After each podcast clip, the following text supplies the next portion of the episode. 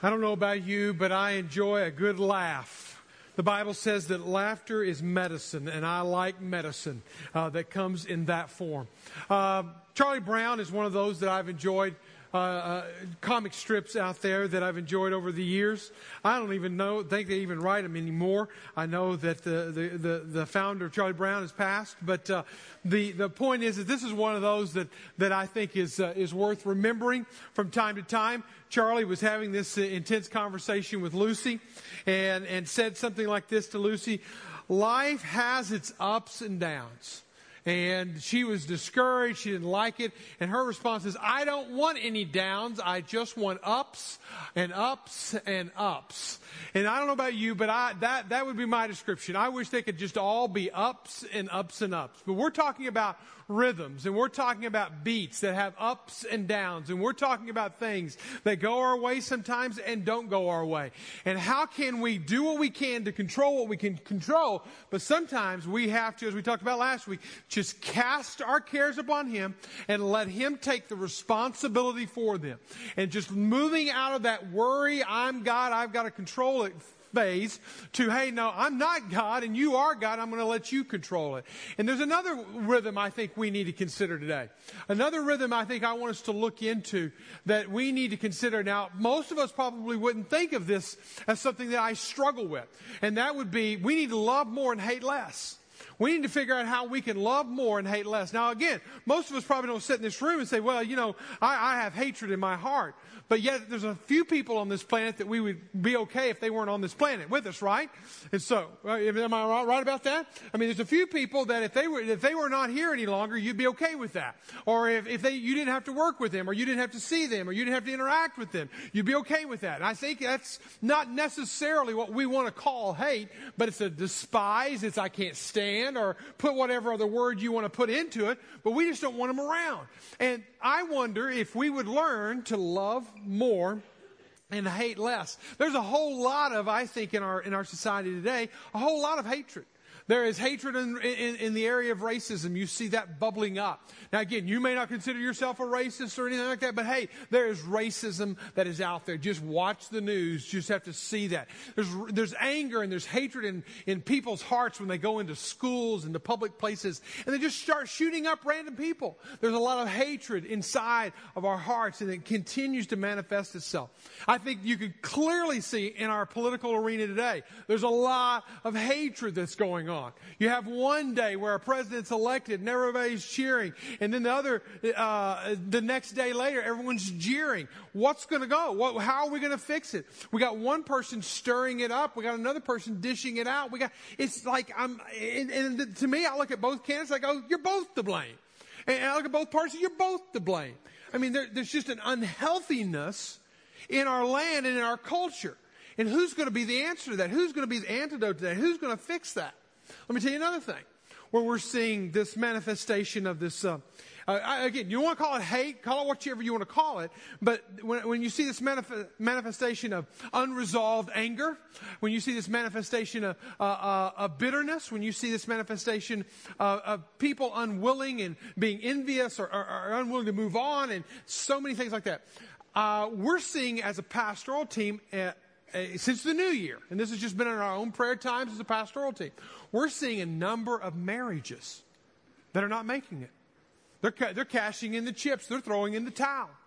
And they're just like, hey, we made it through the holidays, but we can't make it any longer. And they have to set their kids down, they have to have that hard conversation with them. And it's a, it's a very difficult thing whenever you start seeing those things happen. And you think, where is that coming from? Except I believe that there's hatred inside of our hearts. There's anger, there's unresolved, there's bitterness, there's envy, there's jealousy, and it's manifesting itself in some very unhealthy ways. I want us to read together a passage, a verse, just actually just one verse. I want you to read it with me. And uh, let's put up on the screen here. 1 Peter chapter 4. Most important of all, continue to show deep love for each other. For love covers a multitude of sins. I want us to say that again. I want you to think about this. Most important of all, all right?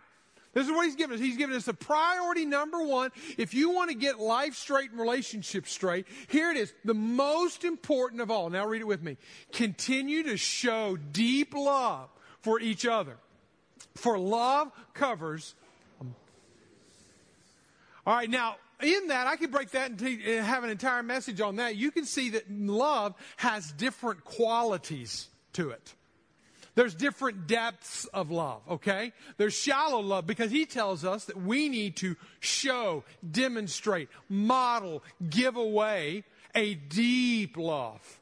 Not a shallow love, not a whimsical love, not a conditional love, but a deep love. And by the way, here's the beauty and the power and the overwhelming strength of love is I don't care how angry you are at Trump or how much you can't stand Hillary or how much you can't stand your boss or how much you can't stand your ex or how much, how much you'd like this person just to breathe their last or you prayed a thousand camel fleas will infest their con- uh, armpits or something like that, that you have, you have prayed against that person. It's incredible what will happen when we take that sin, the multitude of sins, the depth, the breadth of sins, and we put on top of that love. Love covers a multitude of sins. If you say, I don't want to love this person. I, fact, I enjoy hating this person. No, no, no, no. That's not the way of the Christian life. In fact, I want to say this, that it separates, love separates humanity from beast, from animal kingdom. It, it separates the two. Love is what makes us different. But I'll say this, supernatural love is what makes us different than just mere humanity. Supernatural love is what makes us different from mere humanity. When supernatural love enables us to love in ways that this world cannot even fathom. Love songs have not been written. Movies cannot be, cannot be dramatized. You, you, you don't see it in any other form, but you see it whenever the Christian faith is fully alive in someone and someone allows the Christ that is in them to live out of them in a supernatural way. They're able to love when they wouldn't naturally love. And just in case you haven't caught it, there's a lot in the scriptures on love. In fact, it gives us a lot of greats on love in there. So here's, here's just five realities of the greatness of love if we could just understand it and embrace it today. One is that love is the greatest virtue. There's not another thing out there that if you're gonna, if you're going to aim for, that you should aim for than love. Now, there's, there's other virtues out there, holiness and righteousness, and you can talk about all them all day long, and I'm all about them. But if you have all of the righteousness and you have all your doctrine in line and you have all this eloquency in line and you have everything else in line, but you don't have love, you're just this. That's what the scripture says. If I speak with the tongues of angels, of men and angels, but I don't have love. I'm a noisy gong and a clanging cymbal. And if I have prophetic powers and understand all mysteries and all knowledge, and if I and if I have all all faith and I remove can move mountains, I'm a mover and a shaker in this world.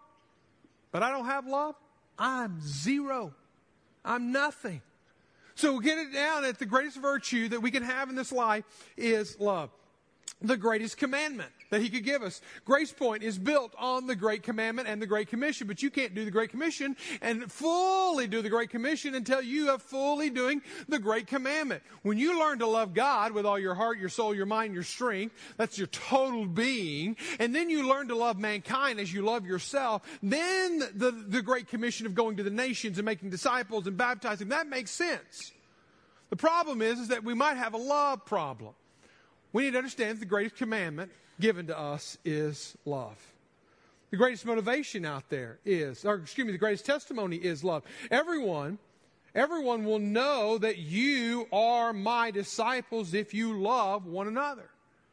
The greatest testimony, the greatest proof that you're a disciple of Christ is the way, the means, the manner in which you love.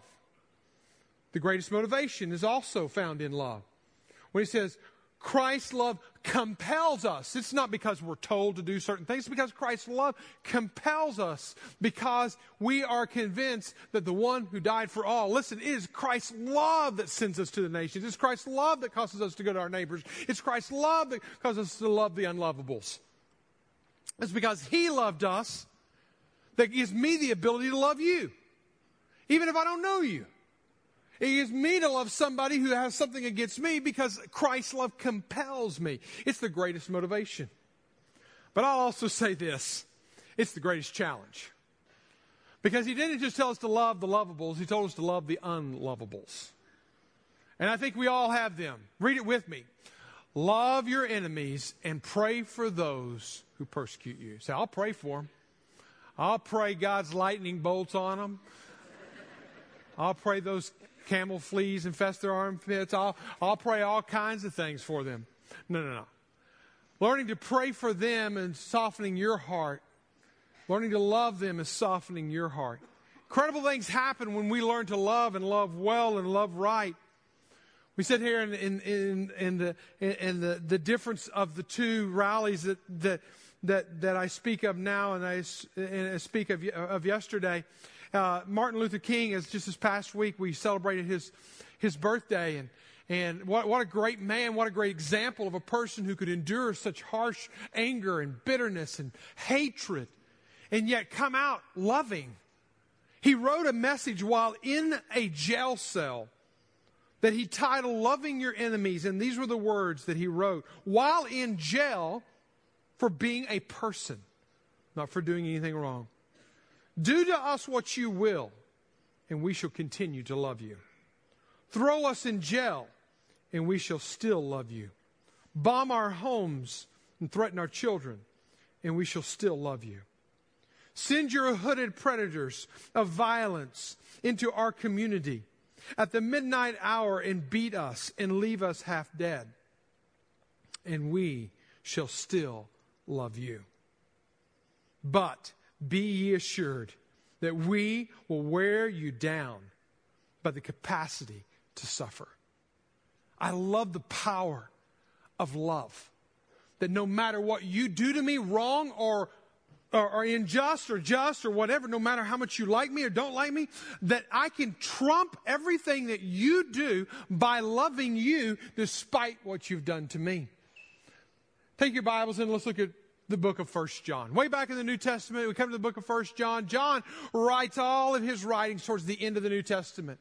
He's writing it as the church is beginning to splinter a little bit. Some are uh, actually, you even see earlier on in the Gospels, you, or excuse me, in Paul's writings, where some were already splintering. They were going to Apollos and some were going to Paul, and Paul said, No, no, no, no, we're not going to Paul and Apollos. We're not going to do that. It's about the Lord. We're going to come back to the Lord. So even you find this almost denominational splitting up in the very beginning uh, of the church. And now you come to the latter part of the, uh, the 80s and the 90s of the, uh, of the first century, and you find where the church is now even literally some have gone away from the church and started going to a cult called Gnosticism. And what Paul, uh, what John is doing is he's trying to write and bring them back. But he's listening, he's trying to bring them back. He says, You need to understand, we're going to have to love each other in this process. And what's going to conquer and what's going to cover a multitude of sins and what's going to cover the wrongs that have been committed it's not going to be hatred or revenge or, or justice or uh, what's going to really cover it is going to be love. And knowing what that is. And I'm not talking about some kind of Pollyanny kind of love. Listen, we'll have warm fuzzies and butterflies. No, I'm not talking about that kind of love. We're going to talk about the love here in just a moment, but let's just understand it. I want you to circle, if you have your Bibles, every time you read the word love, if you have your uh, Bibles, you have electronic, highlight it or something like that.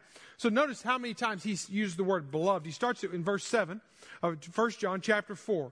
He said, beloved, very first word. Let us love, second time, one another. For love, third time, is from God, and whoever loves, fourth time, I'm going to let you, I won't keep doing that. It'll drive you crazy. Uh, and has been born of God and knows God. And anyone who does not love does not know God. God is love.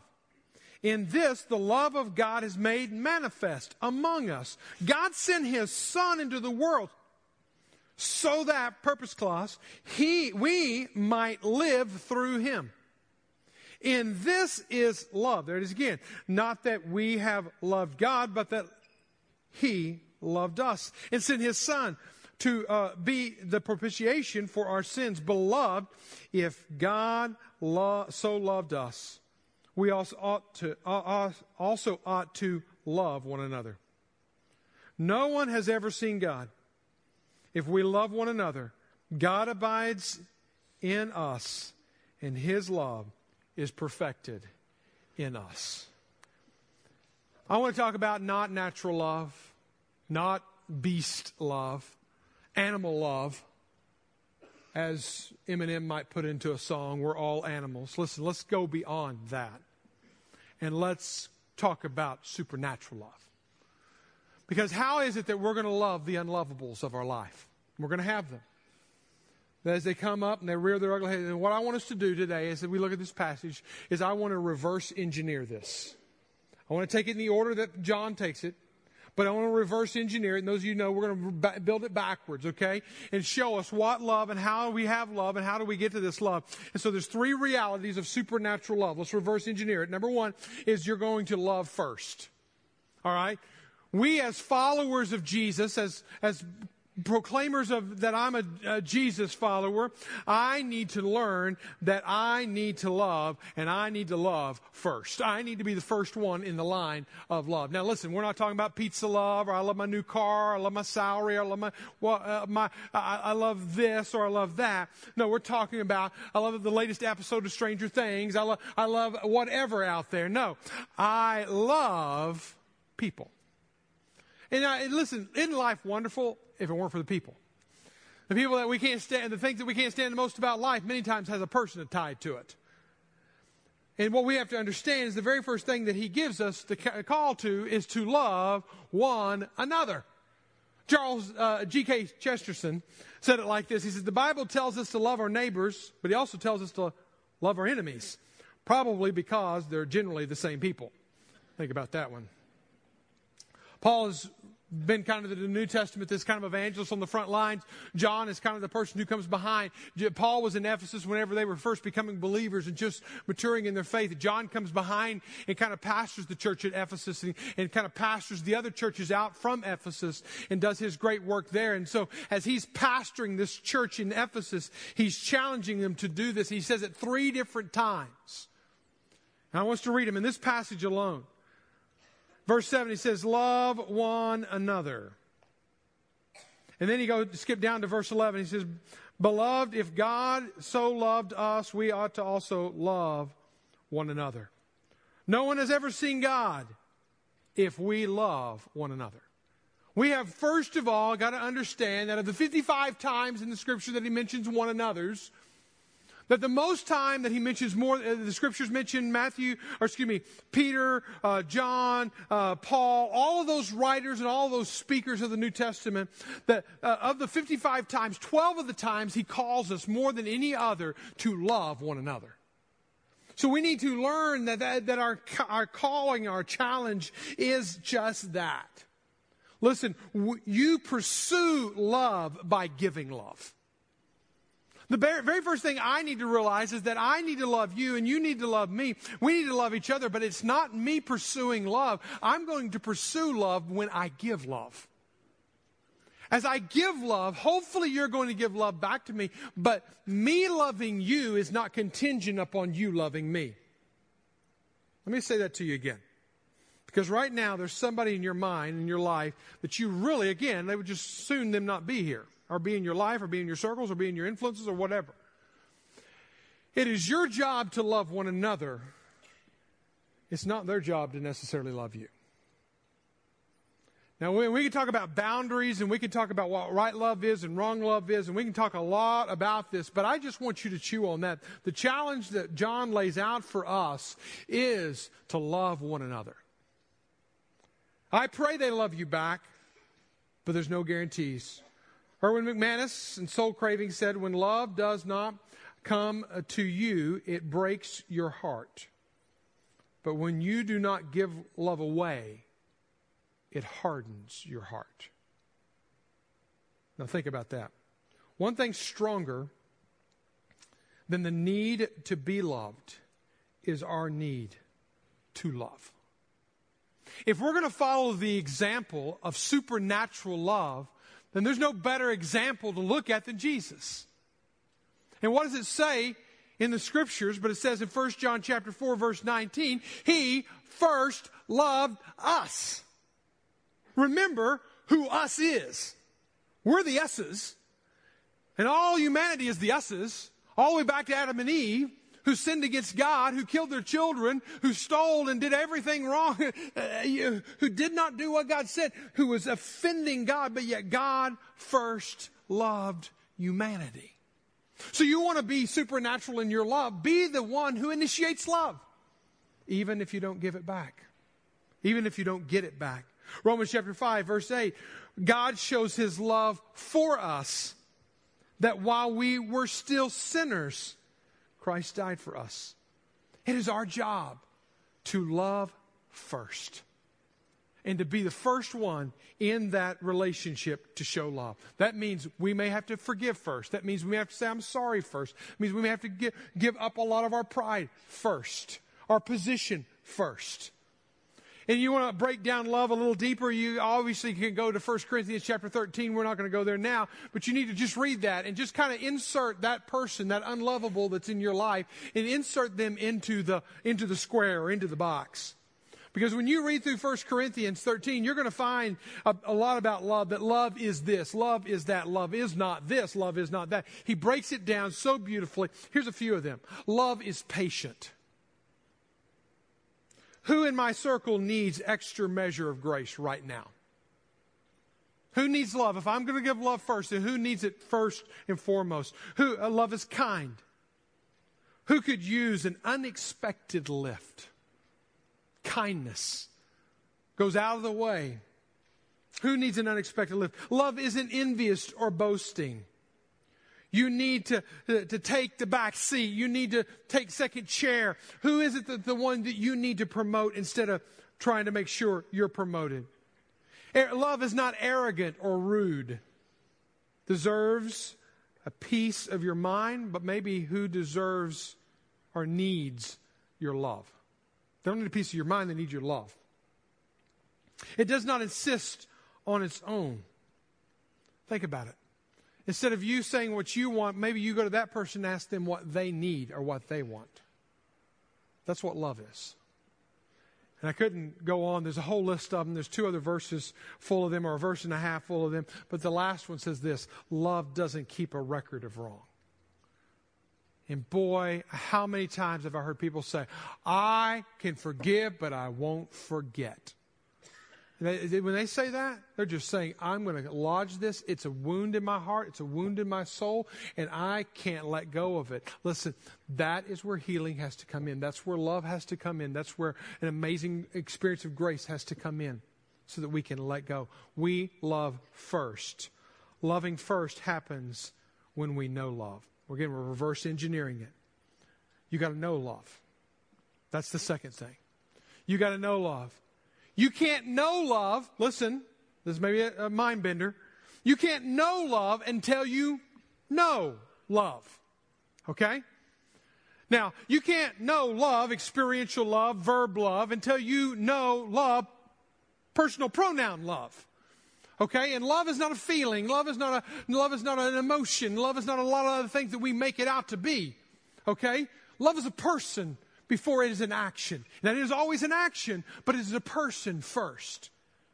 It's not the person that you had dinner with last night or breakfast with this morning. Love is a person in God.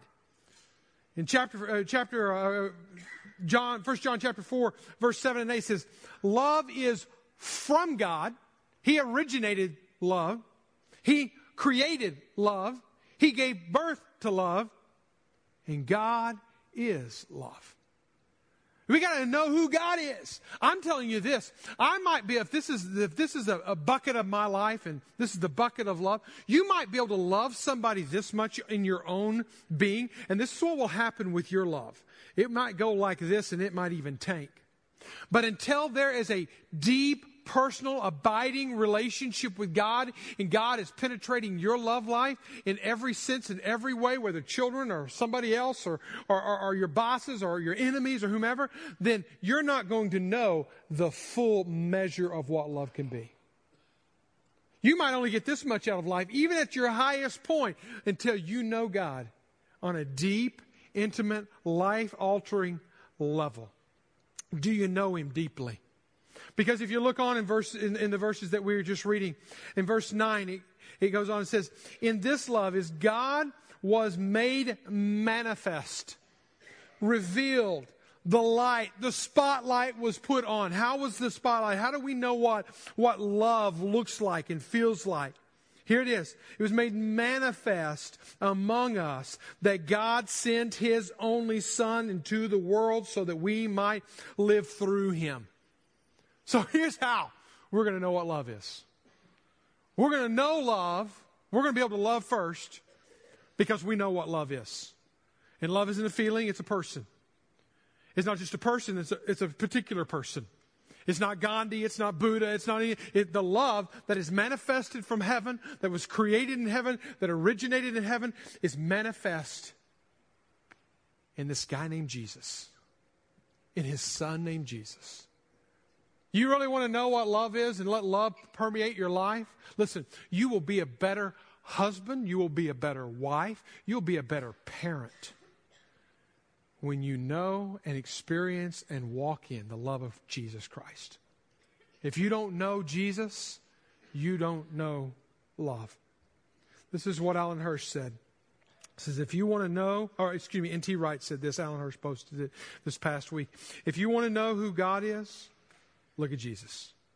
If you want to know what it, it means to be human, look at Jesus. If you want to know what love is, Look at Jesus. If you want to know what grief is, look at Jesus. And go on looking until you're not just a spectator, but you're actually a part of the drama, which has Him at the central character. Listen, the more we can look to Jesus, for how to be human, for how to, how to, how, how to grow in our, in our Christ likeness, in our, in our godliness, the more we can look at Jesus and learn how to love the unlovables. And boy, did Jesus have them. The better we're going to be able to love in the world that's centered around Him. See, when the, when the world looks at you, and I look at you and you look at me up on the stage, you see flesh and blood and fingernails and eyes and hair and, and you see components of me, but you don't see most of me. Or you can't make out most of me. See, most of me is water. 65% of me is water. If you look at me, you're looking at 90% of my lungs are water. My brain, 70% is water. Maybe muddy water, but it's water. Um, uh, blood, 80% water. But when you look at a person, you don't identify water, you identify a person. Listen, you take the water away, you take the person away. You take love away, you're not a person anymore. You're not a human anymore, you're an animal. Listen, let the love be what is inside of you, manifest inside of you. Let the love of Christ, because you're not going to be able to love first until you know love. And then when you know love, you will know it. Again, we're reverse engineering this because you were born of love. When you are born of love, then you will know Jesus. When you know Jesus, you will know love. And you will be able to give love. But we have got to be born of God. We have got to be born of Jesus. Verse 7 says it again. All, most of this comes from verse 7, and the rest of it just fillers around it. Verse 7 Whoever loves has been born of God and knows God. Love comes from something within because there's something within. If you have a hard time loving someone, question whether or not God's a part of that right there. Love doesn't lead us to God, God leads us to love. And so many people, again, go into this world are looking for acceptance, are looking for embrace, are looking for unconditional love, are looking, are looking, are looking. And what they need to do is they need to get to know God and let Him take them to love. Let Him take them to Himself the incredible work of God inside of us. Again, if I can borrow from Erwin McManus in his book, Soul Cravings, he says, it is insanity to run from God and search for love. Think about that. If God is love, and you're running from God, angry at God, and displeased with God because He caused this to happen or He allowed this to happen in your life, then really what you're doing is you're running from love. Instead of running to love and allowing love to morph and change and manifest itself more completely in you. Let's look at, let's read back at verse 9 and read it a little bit more fuller now. Uh, in this is love, the love of God. again, just circle every time you see the word love. The love of God was made manifest among us that God sent his only son into the world. That's when Jesus came. He sent his son to come, to, to live, to die, to be, to rise again so that we could have life. We're going to celebrate communion. We're going to celebrate the Lord's Supper, not because it gives us life, because we have life in Christ. And if you don't know that life in Christ, then man, we got to start there. Because you're never going to love first, and you're never going to know what love is until you have been born of God in love. And this is love. Not that he loved, that we have loved God, but that he loved us and sent his son to be the propitiation for our sins. Beloved, if God so loved us, us, we ought also to love one another. Now notice this. No one has ever seen God. If we love one another, God abides in us and his love is perfected in us. You know what? That last verse, no one has ever seen God in all of God's ultimate wisdom, and I don't fully understand it, why don't we physically see God on a regular basis? Why didn't He just show up in the clouds? And why didn't He just show up on, on, the, on the walls of our life? And why didn't He just show up and give us handwriting on the wall? You know why? Because He gave us Himself in His Spirit. And He put Himself inside of every believer. And He told us to love one another. And when we love one another, his love is perfected in us. And so what happens is when we act like we are actually followers of Christ and we're allowing the love of Christ to come out of us, guess what happens? God's love's perfected in us and the world sees God through us. But if we don't love, if, if, if we don't know what love is, if we've never been born of God, if we've never been born, we, it will not happen. We got to love first. We got to know love. We got to be born of love. First John chapter 4 verse 16. So we have come to know and to believe the love that God has for us. God is love. And whoever abides in love abides in God, and God abides in him. So I want to ask you a question today. Have you ever been born of God? Born of love. Have you ever been born again? Born again through Jesus Christ.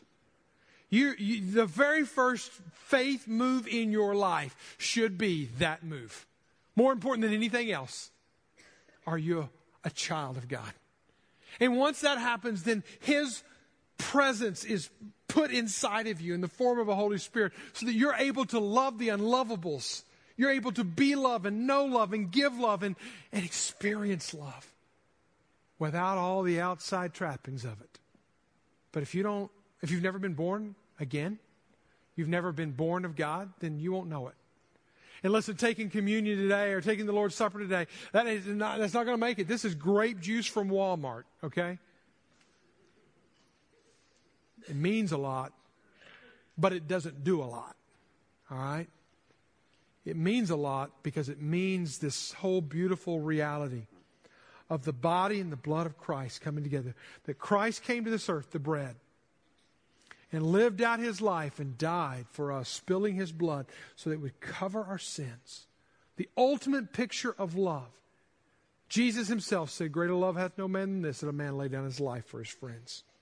That is the the penultimate picture of love. We're going to take this meal today, and if you're a follower of Christ, you've been born again in Christ, I encourage you to take this. Maybe you're today fighting with the anger and the bitterness and the and you're just like, my heart is full of hatred more than it's full of love. Maybe your act before you ever step to one of our tables that are around this room, the first act you need to do is just sit right where you're at. And just say, God, I want your spirit to empty the anger, the hatred, the envy, the jealousy, the bitterness. I want you to empty it out of me, Lord, by filling it with your love. Would you bow your heads with me?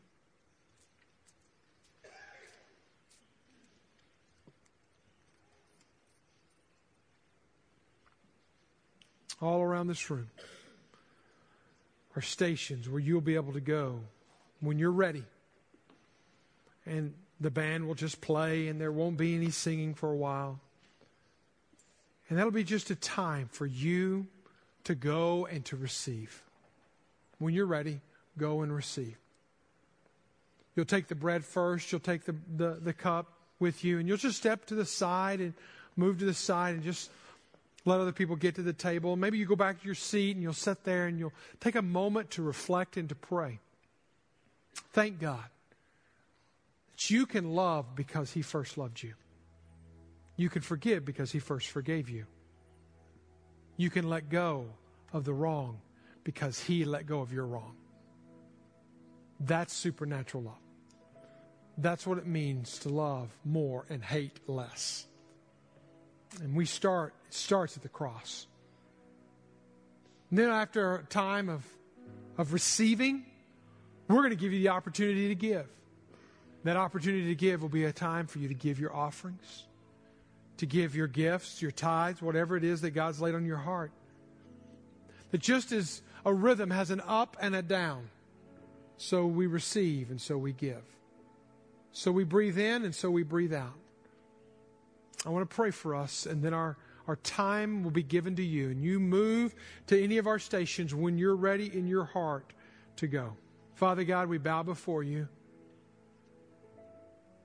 And we thank you for this time. We thank you for these moments together. And pray that in this time that Lord you will speak abundantly clear to us. And if we're holding on to wrong or holding back our love, And oh God, that you would set us free. Set us free now to love like we've never loved before. We pray this in Jesus' name.